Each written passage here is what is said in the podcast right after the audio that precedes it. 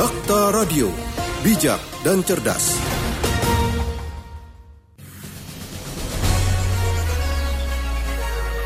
Saatnya kita ikuti Ruang Guru On Air, kerjasama Radio Dakta bersama Dinas Pendidikan Kota Bekasi.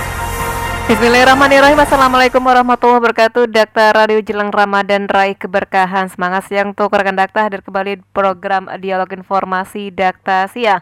Edisi di Selasa di 21 April 2020 atau yang bertepatan dengan 27 Syaban 1441 Hijriah. Rekan Dakta Mongol jumpa kita dalam program Dialog Informasi Dakta Siang. Saya kita masuk ruang guru on air bersama Radio Dakta. Dan untuk kesempatan siang hari ini kita akan membahas mata pelajaran matematika untuk kelas 7 dengan guru Bapak Ibnu Edi Yuwono dan kami sudah tersambung dengan Bapak Guru Ibnu. Assalamualaikum Pak Ibnu. Waalaikumsalam. Apa kabarnya Pak Ibnu? Alhamdulillah baik. Alhamdulillah baik sehat. Kita akan membahas terkait dengan matematika Pak ya. Betul. Untuk temanya apa Pak? Temanya statistika. Statistika. Silakan Pak Ibnu dijelaskan. Baik, terima kasih Mbak Ulfi. Assalamualaikum warahmatullahi wabarakatuh. Salam sejahtera semua. Selamat siang Mbak Ulfi dan juga rekan Dakta. Apa kabar rekan Dakta siang hari ini? Semoga senantiasa dalam lindungan Allah Subhanahu wa taala. Amin ya robbal alamin. Alhamdulillahirabbil alamin. Senang sekali saya dapat menyapa seluruh pelajar SMP negeri dan SMP swasta di wilayah Kota Bekasi khususnya melalui program Ruang Guru On Air hasil kerjasama antara Dinas Pendidikan Kota Bekasi dengan Radio Dakta. Terima kasih saya ucapkan kepada Dinas Pendidikan Kota Bekasi yang telah memfasilitasi guru-guru hebat ini untuk dapat menyapa siswa-siswinya dan memberikan materi pelajaran melalui Ruang Guru On Air bersama Radio Dakta. Anak-anakku, perkenalkan nama saya Ibnu Edi Yuwono biasa dipanggil sama anak-anak Mr. Matthew. Ya. Saya adalah guru matematika kelas 7 di SMP Islam Teratai Putih Global dan juga guru YouTuber. Untuk anak-anakku kelas 7 khususnya bisa mampir di channel Bapak jika sedang mencari penjelasan materi matematika kelas 7 khususnya. Baik anak-anakku jangan lupa untuk patuhi tetap tinggal di dalam rumah selama PSBB pembatasan sosial berskala besar. Semoga kalian semua sehat dan tetap semangat dalam belajar. Sebelum belajar, kita ucapkan terlebih dahulu selamat Hari Kartini. Terkadang kesulitan harus kamu rasakan terlebih dahulu sebelum kebahagiaan sempurna datang kepadamu. Nah, cocokkan dengan keadaan kita sekarang. Belajar itu memang melelahkan, namun jika kamu tidak sanggup menahan lelahnya belajar, siap-siap kamu akan merasakan kebodohan nantinya. Masa sih anak-anak di kota Bekasi ini ingin bodoh? Gak ya? Oke. Baik anak-anakku, selama 20 menit nanti, Bapak akan menemani kalian dan menyampaikan materi tentang statistik dengan kompetensi dasar menganalisa hubungan antara data dengan cara penyajian tabel, diagram batang, dan diagram lingkaran. Dari kegiatan pembelajaran ini diharapkan kalian dapat menjelaskan pengertian data dalam kehidupan sehari-hari, menjelaskan cara mengambil dan mengumpulkan data, menjelaskan proses pengolahan data, menyajikan data dalam bentuk diagram batang, menyajikan data dalam bentuk diagram lingkaran, dan membaca diagram batang dan diagram lingkaran. Untuk anak-anakku yang ingin bertanya, bisa nanti menghubungi Radio Dakta melalui nomor telepon 021 881 6363.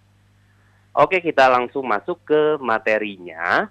Sekilas saat kalian mendengar judul tersebut, mungkin kamu akan menebak kalau materi yang kita bahas kali ini akan sulit untuk dipahami.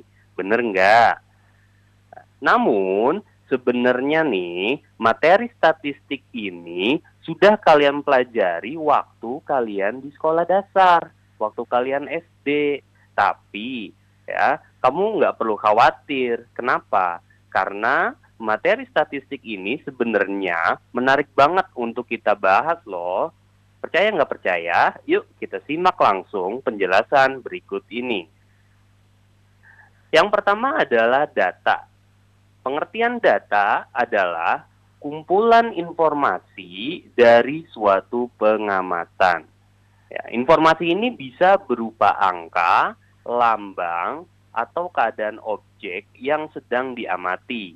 Misalnya, pada pandemi COVID-19 ini, kamu nih misalkan dapat tugas dari guru disuruh mengamati berapa jumlah peningkatan orang yang positif corona. Setiap berapa hari sekali, tentunya kamu akan mencatat data resmi yang senantiasa diberikan pemerintah untuk diamati peningkatannya. Nah, dari hasil pengamatan itu diperolehlah catatan angka-angka peningkatan orang-orang yang positif corona. Nah, angka-angka tersebut itulah yang kita sebut sebagai data. Berdasarkan jenisnya, data dikelompokkan menjadi berapa banyak? Menjadi dua, yaitu ada data kualitatif, ada data kuantitatif. Apa itu data kualitatif? Data kualitatif merupakan data yang menunjukkan sifat atau keadaan suatu objek dan tidak bisa diukur secara numerik atau dengan angka. Contohnya apa, Pak? Contohnya data kualitas beras misalkan nih di bulan Februari 2020 yang keadaannya kurang baik. Nah, data itu menunjukkan keadaan beras yang kurang baik tapi kita tidak bisa mengukur keadaan beras tersebut dengan angka. Jadi keadaan beras yang tidak baik itu tidak bisa kita ukur dengan angka. Selanjutnya ada data kuantitatif. Data kuantitatif adalah data yang menunjukkan ukuran suatu objek disajikan dalam bentuk angka dan nilainya dapat berubah-ubah. Contohnya apa? Contohnya, data peningkatan orang yang positif corona tadi, nah, dari data itu kita bisa mengetahui peningkatan orang-orang yang positif corona dari angka yang diperoleh. Karena data positifnya akan senantiasa berubah, bisa naik, bisa juga turun. Nah, kita doakan saja nih, mudah-mudahan angka yang positif tersebut lekas turun dan kita bisa aktivitas menjalankan ibadah puasa dengan baik dan tenang seperti biasanya. Amin ya robbal alamin.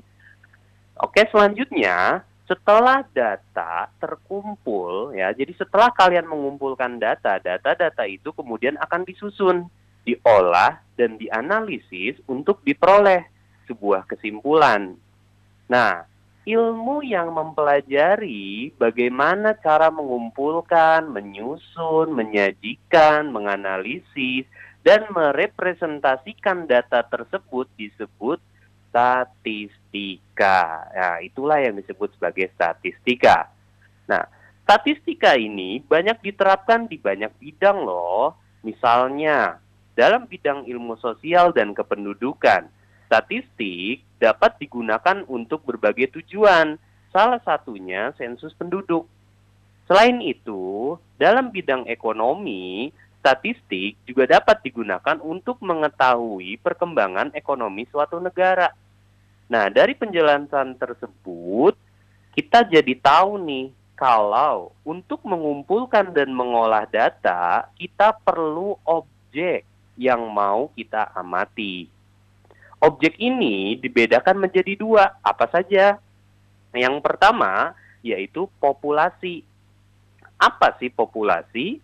Populasi merupakan keseluruhan objek yang menjadi sumber data penelitian.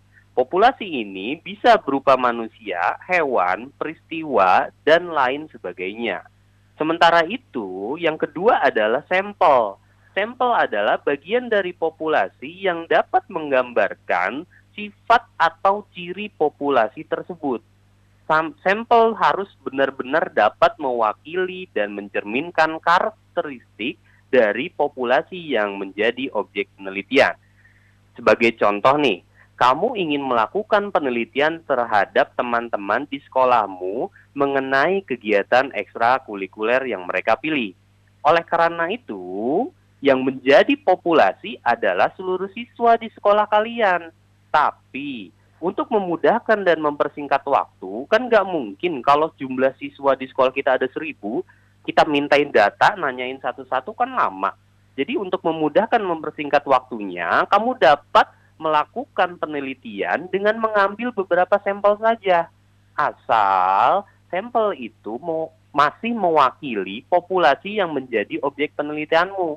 Contohnya apa? Contohnya yang menjadi sampel adalah teman-teman sekelas kalian. Oke, sampai di sini mudah-mudahan kalian bisa dapat bisa memahaminya ya. Oke, kita lanjut ke bahasan berikutnya yaitu tentang penyajian data. Penyajian data sudah diberitahu kalau setelah data terkumpul tadi, maka langkah selanjutnya adalah menyusun dan menyajikan data. Penyajian data ini tujuannya untuk apa? Untuk menyederhanakan bentuk dan jumlah data sehingga dapat mudah dipahami oleh pembaca. Terdapat dua cara menyajikan data, yaitu bentuk tabel dan bentuk diagram. Nah, agar mudah dipahami, yuk kita masuk ke contohnya. Sekarang, persiapkan buku dan alat tulisnya. Berikut Bapak akan berikan data 10 siswa dengan pilihan ekskulnya. Yang pertama, namanya Andika, ekskulnya badminton.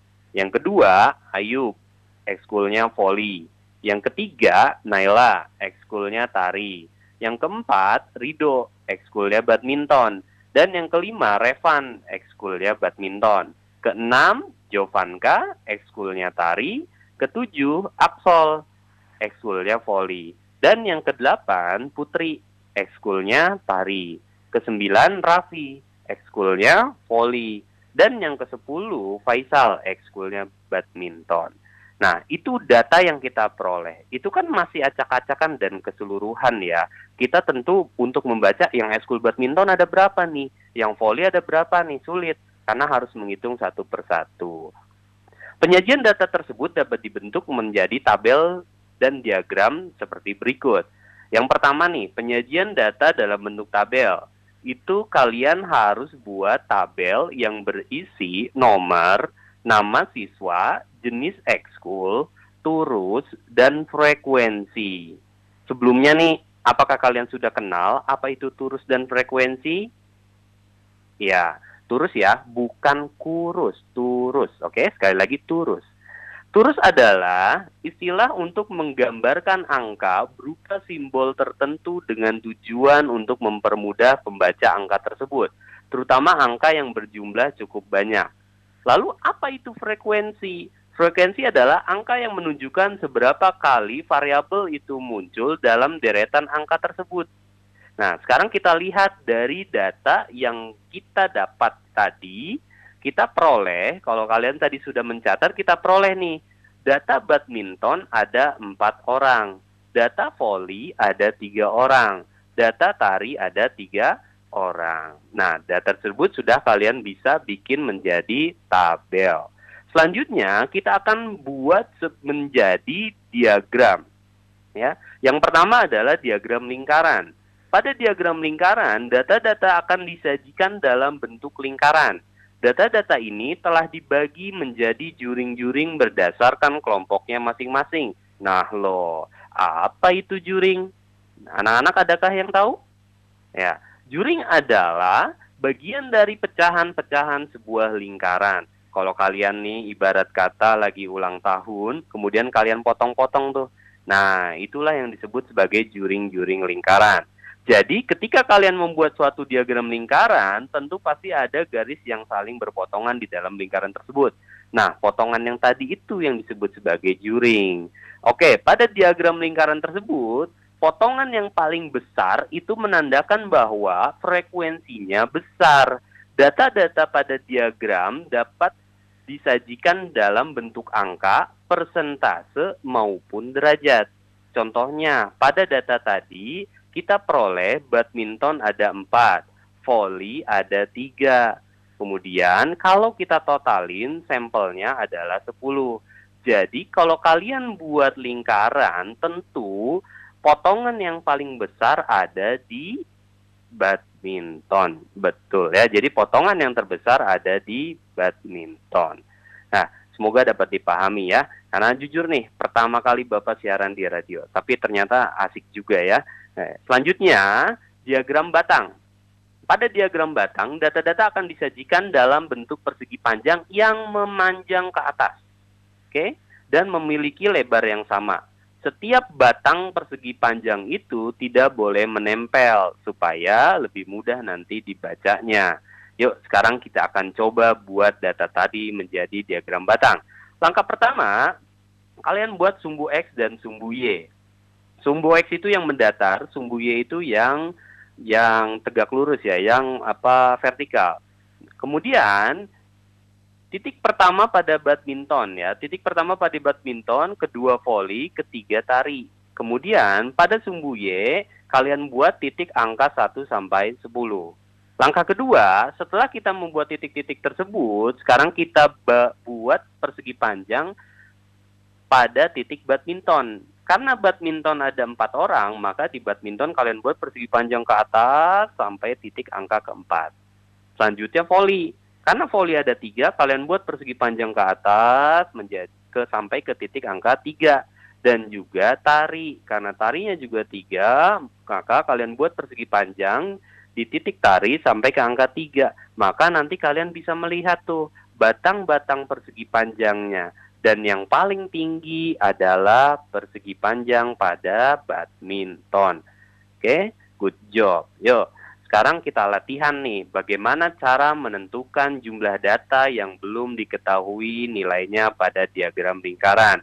Oke, sekarang kalian siapkan bukunya dan alat tulisnya. Dan jangan lupa buat anak-anakku, Bapak masih mengundang kalian jika kalian ingin bertanya dan membantu Bapak mengerjakan soal ini, silakan telepon ke nomor data yang tadi sudah Bapak sebutkan.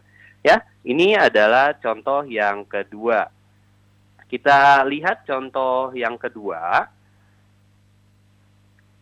Dalam suatu diagram lingkaran, sebuah kelas memiliki 42 siswa jadi totalnya ada 42 siswa mengikuti bermacam-macam kegiatan.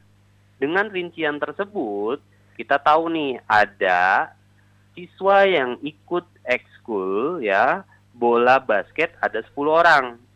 Oke. Kemudian yang mengikuti sepak bola ada lima orang.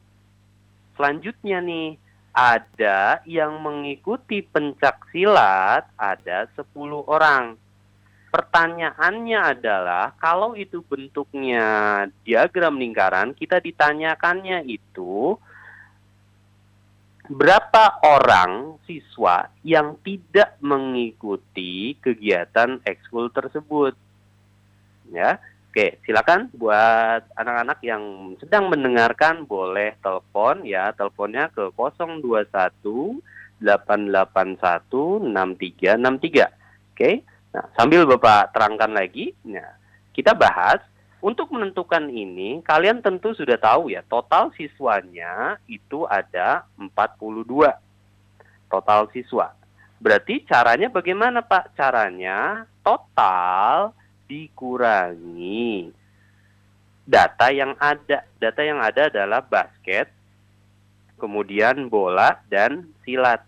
Jadi 42 dikurangi 10 siswa yang ikut basket dan dikurangi lagi 5 siswa yang ikut sepak bola serta dikurangi lagi 10 siswa yang ikut pencak silat. Maka kalau kita hitung jadi 42 siswa dikurangi 25 siswa, maka hasilnya ada 17 siswa. Pak Ibnu? Iya. Pak Ibnu? Iya. Iya.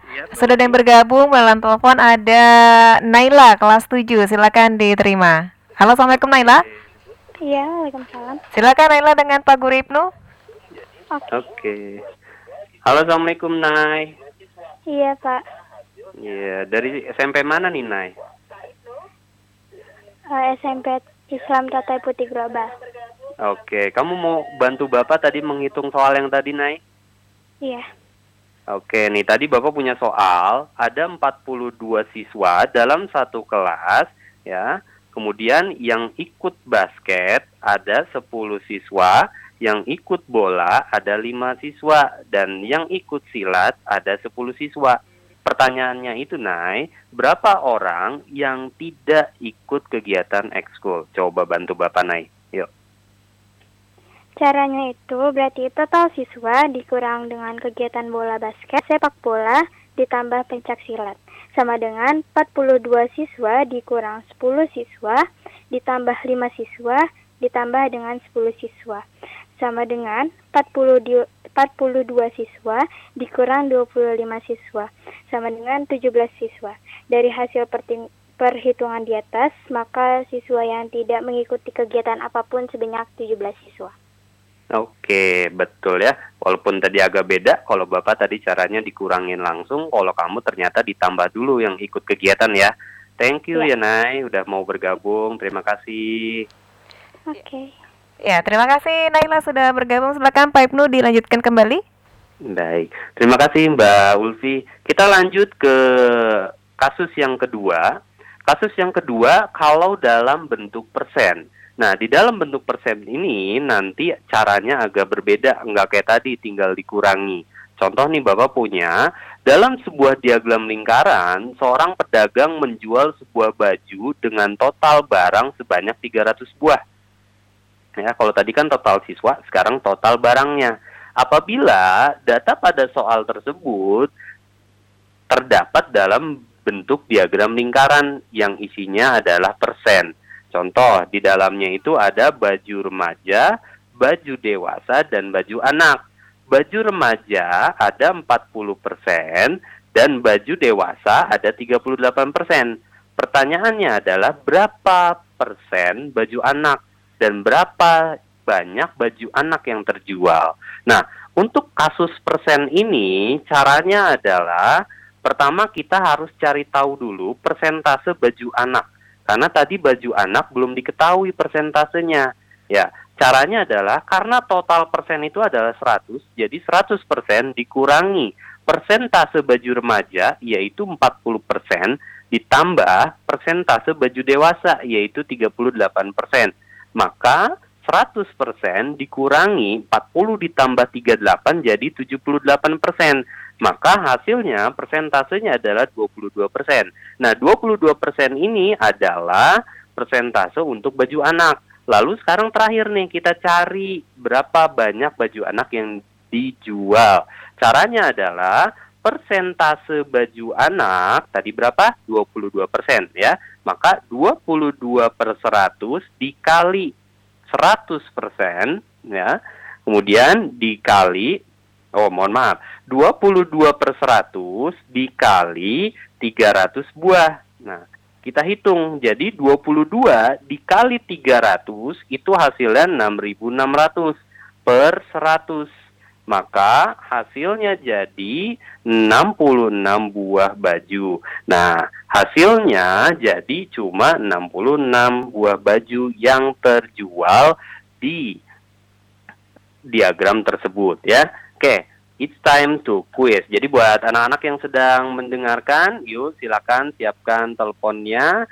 Kita akan melakukan quiz. Jika kalian dapat menjawab quiz yang Bapak berikan, kalian nanti akan Bapak hubungi dan akan dapat hadiah dari Bapak. Silakan untuk yang mau bertanya nanti bisa ke nomor 021 881 6363 untuk menjawab pertanyaannya. Ya, soal yang pertama untuk quiz yang pertama nih.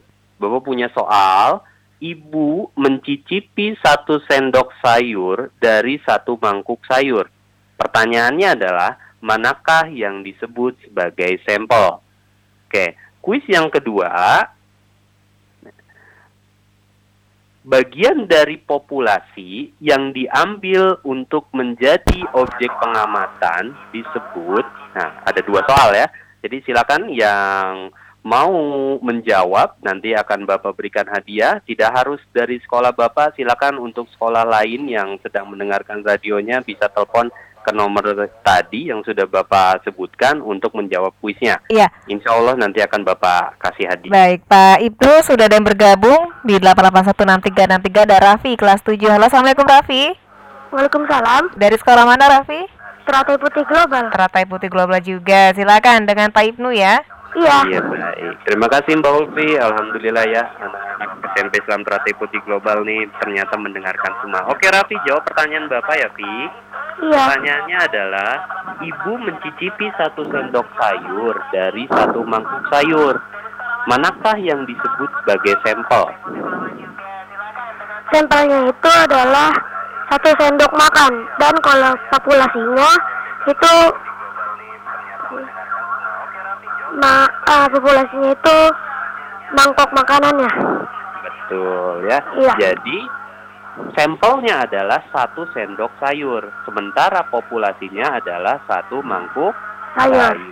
Terima kasih Raffi, siap ditan- dinanti nanti hadiah dari Bapak ya. Thank Iya. you. Baik, kita juga menantikan partisipasi lainnya. Silakan bergabung di 021 8 816363. Silakan dilanjutkan kembali Pak Ibnu jika ada pembahasan lainnya. Tambahannya? Baik. Mm-mm. Su- Sudah cukup sih Mbak, ini tinggal nunggu kuis saja. Pertanyaan yang kedua, ya kalau memang tidak ada yang menjawab, nanti bisa via chat ke saya langsung untuk menjawabnya dan hadiahnya tetap akan Bapak kirim ya. Kurang lebihnya mohon maaf mungkin untuk materi kali ini semoga dapat dipahami jujur karena memang ini pertama kalinya matematika diadaptasi apa diadaptasi ya diadaptasi melalui radio ini. Iya. Jadi Pak Ibnu masih eh, membuka penelpon lagi apa sudah cukup? Ada penelpon yang sudah bergabung? Ada satu nih boleh ini. Baik. Halo, Assalamualaikum. Salam. Dengan siapa di mana? Bagus dari SMP Muhammadiyah 28 Bekasi. Baik, sampai Muhammadiyah ya. Silakan dengan Pak Ibnu. Ya. Halo, Assalamualaikum Bagas. Halo Pak. Iya, gimana? Mau nanya apa mau jawab nih? Mau nanya Pak, Boleh, silakan Bagas gimana? kalau misalnya persennya dikali ke presentasi kerugian itu gimana Pak caranya Pak? Gimana gimana? Presentasi kerugian dikali jualnya gimana Pak? Jual harganya Pak? Persentase rugi Dikali dengan harga jual Pak? dengan harga, Harga jual. jual ya? Iya, gimana itu Pak? Oke, thank you ya pertanyaannya. Nah, sebenarnya ini beda materi ya, beda materi karena kita sedang bahas statistik. Kalau ini kan aritmatika sosial. Untuk presentasi rugi dikali harga jual, ini kan kasusnya berarti nanti misalkan seseorang mengalami, mengalami rugi misalkan 20%. Kemudian dia menjual baju atau menjual pakaian dengan harga misalkan 100 ribu. Jadi kalau ketika kamu ingin menghitungnya berarti tinggal 20 per 100 dikali 100 ribu. Itu untuk mencari kerugiannya. Maka nanti didapat jadi 20 per 100 dikali 100 ribu. Kita dapat jadi hasilnya 20 coret ya 100 ribu dibagi 100 jadi sisanya 1000 1000 dikali 20 hasilnya jadi 20.000. Maka nanti kerugiannya adalah 20.000. Itu untuk mencari kerugian ya. Nah, untuk Bagas mungkin kalau untuk materi selain statistik bisa mampir-mampir ataupun tanya Japri ke Bapak ya. Karena kita sekarang ini tentang statistik ataupun penyajian data. Kalau ada pertanyaan yang lain silakan. Ya, sudah cukup Pak Ibnu mungkin apa eh, himbauan juga ataupun pesan-pesan untuk eh, murid-murid yang saat ini sedang belajar di rumah dan juga mendengarkan Radio Dakta. Silakan Pak Guru Ibnu. Baik, terima kasih Mbak Ulfi. Ya Alhamdulillah hari ini udah selesai materinya, pemaparannya. Kalau kalian kurang puas dengan pemaparannya, silakan bisa WA ke Bapak ataupun mampir untuk nonton-nonton videonya pembelajaran yang sudah Bapak buat. Terima kasih kesempatannya untuk hari ini. Semoga apa yang Bapak sampaikan bermanfaat untuk kalian semua dan semoga kita semua senantiasa dalam lindungan Allah Subhanahu wa taala untuk senantiasa melaksanakan aktivitas seperti biasanya. Untuk anak-anakku tetap semangat dalam belajar walaupun ya keadaan seperti ini itu sangat menguras ya, menguras energi, menguras uang dan lain-lainnya, terutama kan kuota tuh. Ya, sama ya, guru juga sama dibebankan seperti itu, tapi bagaimanapun keadaannya kita harus tetap belajar. Karena kalau kita tidak belajar, tadi yang Bapak sampaikan, siap-siap kita akan merasakan kebodohan nantinya. Kurang lebihnya mohon maaf. Sekian dari Bapak. Assalamualaikum warahmatullahi wabarakatuh. Waalaikumsalam warahmatullahi wabarakatuh. Terima kasih Pak Ibnu atas materinya di siang hari ini. Demikian Ruang Guru On Air, kerjasama Radio Dakta bersama Dinas Pendidikan Kota Bekasi. Rekan dokter demikian mata pelajaran matematika dengan Bapak Guru Ibnu Edi Yuwono untuk kelas 7 dan uh, sesaat lagi rekan dokter kami akan hadirkan juga mata pelajaran matematika untuk kelas 8 bersama Ibu Guru Mariati. Silakan rekan dokter bisa telepon di 0218816363. Sesaat lagi akan kami hadirkan mata pelajaran matematika kelas 8 dengan Ibu Guru Mariati.